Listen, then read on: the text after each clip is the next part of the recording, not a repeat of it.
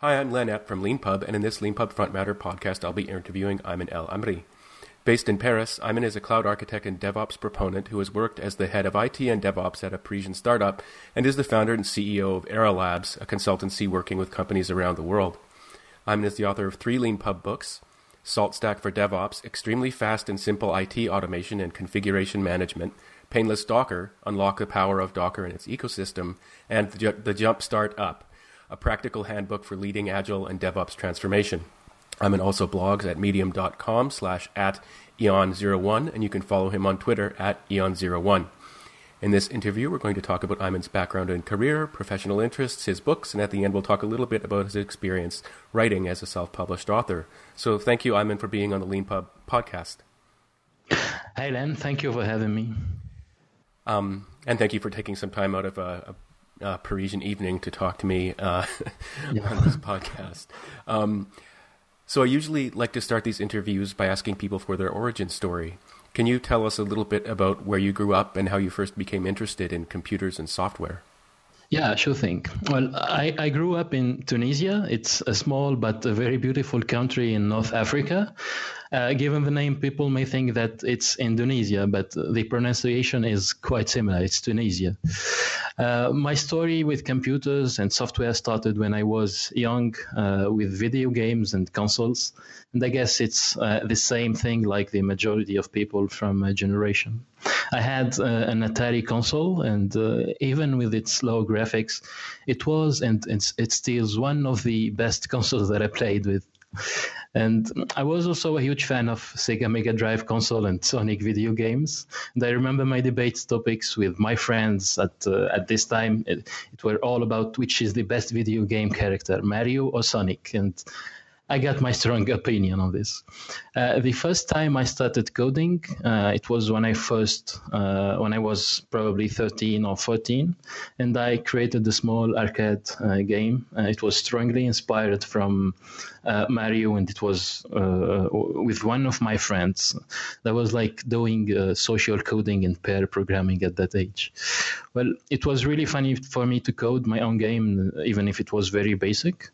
And uh, at this time, I started to be uh, more interested in programming. And the fact also that my father is a, a telecommunication engineer and my uncle had the computer store helped me a lot to start programming at an earlier age and my, made my interest um, to computers and software grow faster.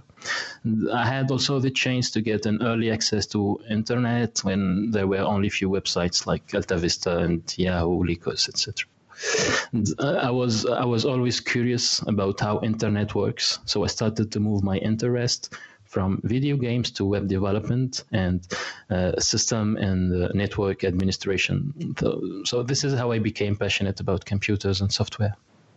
Can you talk a little bit about what the education system is like in Tunisia and your path through it? In your LinkedIn profile under high school, when I was research for, researching, researching for this interview, I noticed you list a bachelor in mathematics and computer science, which might be an unfamiliar thing to do in reference to high school to many of our North American listeners. Yes, uh, there are probably some differences between the education path in my birth country and the North American countries. Uh, for me, it's more similar with some European countries, but we do have the primary school, the college, the high school, um, the university, the master and PhD degrees, etc. But for your question about the bachelor uh, degree, well, after the college education, students have the choice to follow a branch for the high school. For me, I made the choice of following the branch of mathematics and IT uh, over other fields like the natural science, literature, or economics. And my choice was motivated by the fact that I always wanted to continue studying software engineering uh, in the university. So after four years in high school, uh, students uh, should take a national exam called baccalaureate. Yeah, the, the, the, word origin is French, right? And in my LinkedIn, I translated this to bachelor. So during this exam, all students must take, regardless of their field of study, uh, many exams in different subjects like mathematics, philosophy, computer science, etc. And the the diploma is most probably the equivalent of U.S. high school plus uh, the first two years of U.S. university. Well, after this diploma, I've got a university degree in computer networks and uh, telecommunication, uh, followed by a diploma in IT engineering and a master degree in the same field. Uh, then I moved to Sweden after that, and uh, where I studied something really different from what I studied before, which is uh, social innovation in a digital context. And it's a master program focused on this field, on the fields of digital technology, new media, and socio-political change. So for me, studying was really funny, but I was uh, the lazy guy who studied at the end of the year, just a few days before the final exam. After Tunisia and Sweden, and uh, now uh, I'm living in Paris since few years. I'm not studying here in Paris. It's time now to earn a living, and I'm working on the fields of cloud computing and software engineering. And I started my own companies and projects. You mentioned that eventually you completed a master's degree in software engineering. Was that an experience you would repeat? I have talked to many people on this podcast about their opinions concerning the importance of, uh, or importance of not getting formal training in software as a way of preparing yeah. for a career as a software engineer. And about half say that if they were starting out now, they would not do a university degree. Yeah, I, I, don't have a yes no answer for this, but I think that it depends on many things like the motivation and the goal of every one of us. If you'd like, for example, to become a doctor, you should finish your studies. No one will go to a self taught doctor, right? But in this specific case of software and IT, I see that they make a difference between software development and software engineering for some uh, for someone having uh, the goal of uh, becoming a software developer, I think that having a university degree is not really something that could add, add much value to his career. But a practical training would be would fit better probably this goal. But if someone would like to to do a software engineering role, I think that university is important. Plus, you should have some practical trainings. Uh, in my case, during my university years, I studied a lot of mathematics and physics, and even if they were not uh, my main field, but they were like gymnastics for for the brain. So that's why I think that studying in general and the university specifically could teach us an important thing, which is the skill of learning how to learn. I don't say that um, university is the best place to learn, but it could be a relatively good play, uh, a good part of our learning path. You mentioned you spent a year at Lund University in Sweden earning a diploma in social innovation in a digital context. Can you talk about that program and what drew you to it? Sure. Yeah, it's a one year master's program and it's carried out by the Internet Institute of Lund University. It's, um, it's a university in Malmö in the south of Sweden. And this program uh, supports social and digital innovators from many countries. And uh, it supports these innovators to pursue projects in the fields of digital technology and uh, new media. Um, some years ago, I started building uh, a, so, a, small social network uh, with the goal of experimenting how it could be helpful for local and direct democracy. So I was interested in this kind of projects and how we can use technology to make social change happen. And having similar projects was one of the criteria to be accepted in this master program, actually. So I was interested and curious about this. I applied and I was uh, accepted. Um, now there is a tool called Democracy OS. Uh, there are many other tools, and Democracy OS, for example, is uh, a tool that is quite similar to the project I started before. And this master programs was really a good experience for me. This may seem like a bit of a random question, but do you believe that people should be able to vote in elections over the internet? I'm asking particularly in the context of concerns in the United States about foreign election meddling and the ongoing discovery of major security flaws such as the Meltdown and Spectre flaws. Even if we could have a perfect technology, it seems like online voting would be a special kind of target for people to make claims about election meddling, even where none existed, which is just another form of meddling, of course. Yeah, it's a random but interesting question. I think that one day people will be able to make 100% of votes online, and there is actually no system with zero flows. But this is also could be applied to any offline system like the traditional voting system. So I think that the major the, the, major obstacle of online voting is not just the security but also the culture. Like like you said uh, people could claim about election meddling even where none existed. So they are used to the classical way or the traditional way of voting. And the main problem with moving to an online voting is primarily cultural before being technical. So i believe that um, some technologies uh, right now like blockchain have a great potential and may change the way we vote. So if people accept to change their culture uh, regarding some critical events like uh, the elections, I think that they believe that technology will follow. Uh, you're the founder and CEO of Era Labs, a cloud and DevOps consultancy based where you are in Paris that does work for companies around the world. What's the origin story of Era Labs? Yeah, uh, Era Labs is a consultancy company and a one-stop shop for DevOps projects and cloud-based projects. We are based in Paris, but many of our customers are in US actually. Uh, before Era Labs, I worked with many companies from small to uh, large organizations in many countries in different roles and acquired uh, a good experience during these years. But I, I always had a will to achieve greater things, and uh, creating Era Labs was the first step.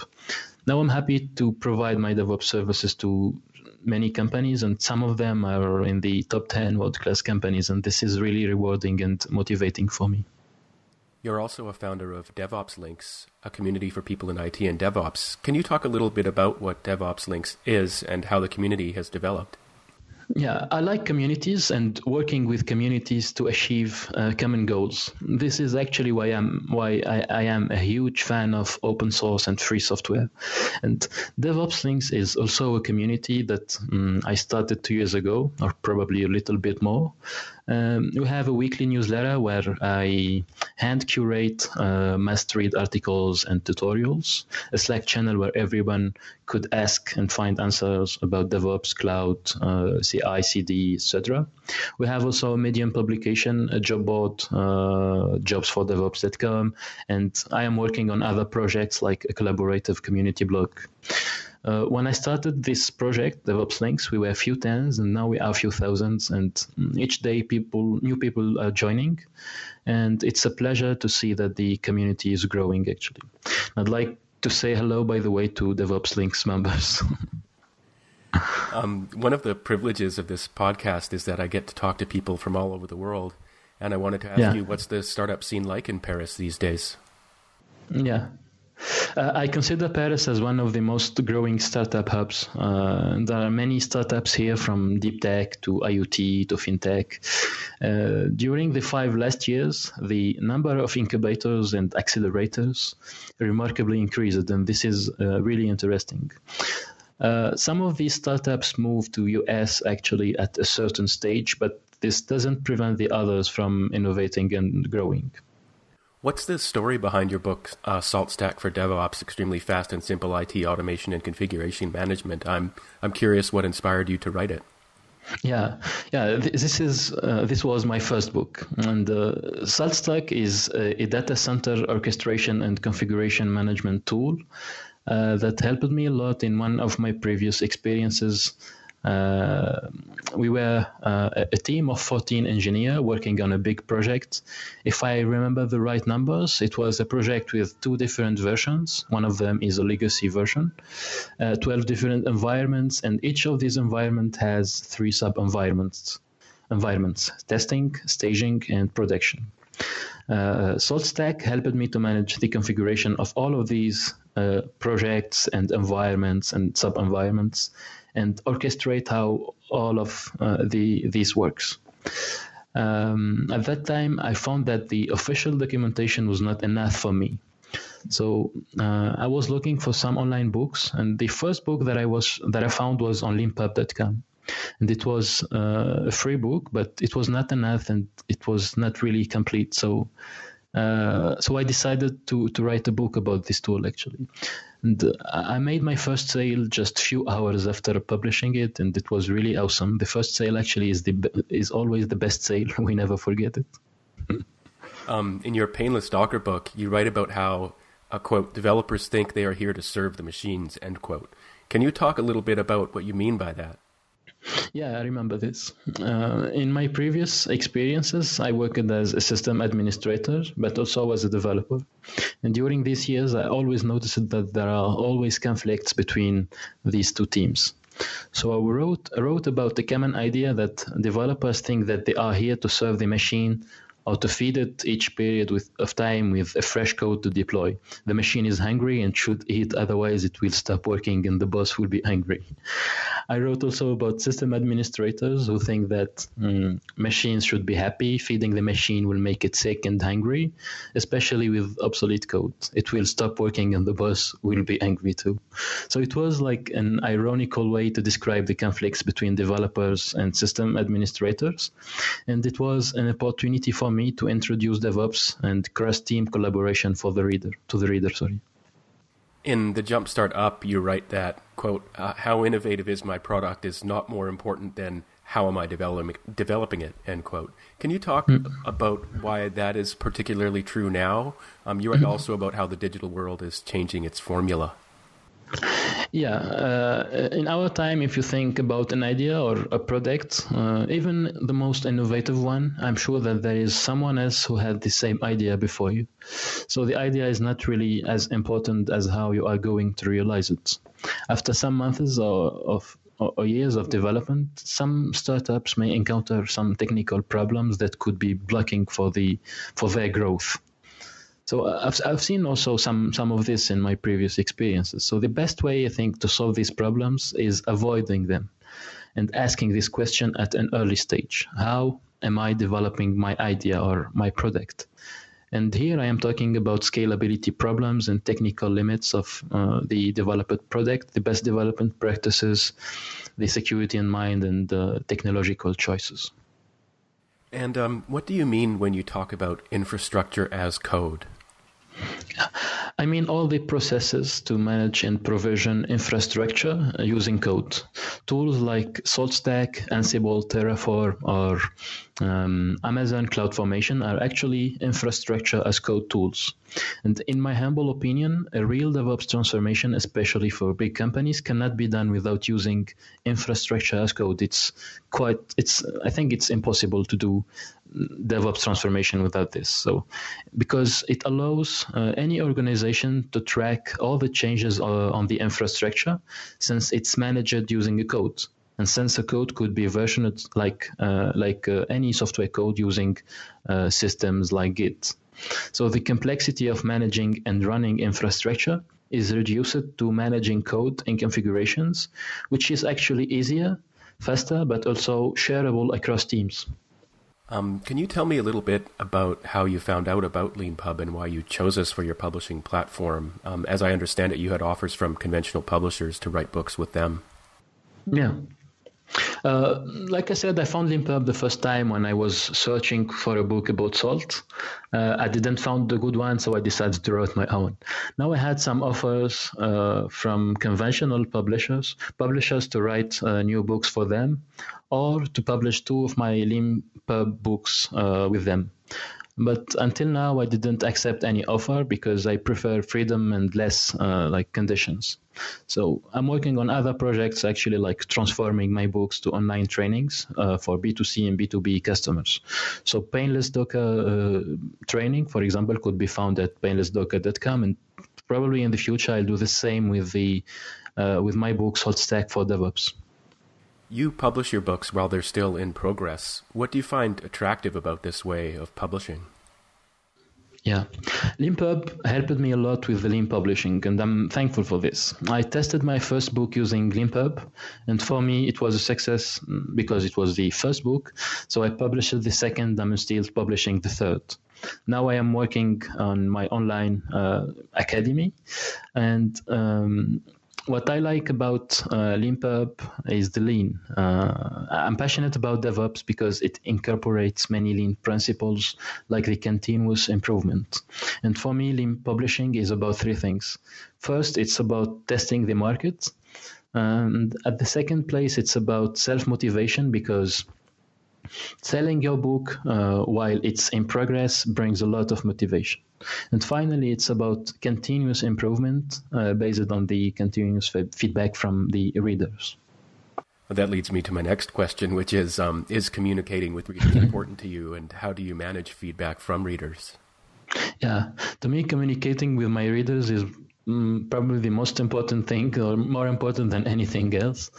And in order to keep in touch with my readers, I simply add an email to the book preface, and I also invite them to join my community or my newsletter uh, or the uh, community Slack team chat.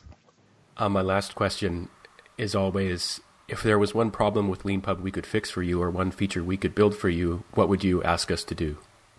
Yeah, I talked about the continuous improvement based on continuous feedback. And I think that having a system of annotation, uh, using it, the reader could annotate and comment a paragraph or a sentence, and could also add suggestions or questions.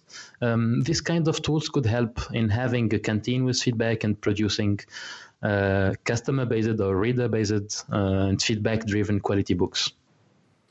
Thanks for that very very clear um, feedback. That's yeah. really really helpful to us to hear about that kind of thing um, uh, from from really really smart mm. authors. Um, well, I wanted to to thank you, Ayman, very much for being on the LeanPub Front Matter podcast and for being a LeanPub author. And I wish you more first book sales in in the future. Thanks. This was really fun. Thank you for inviting me. Thank you. Thanks.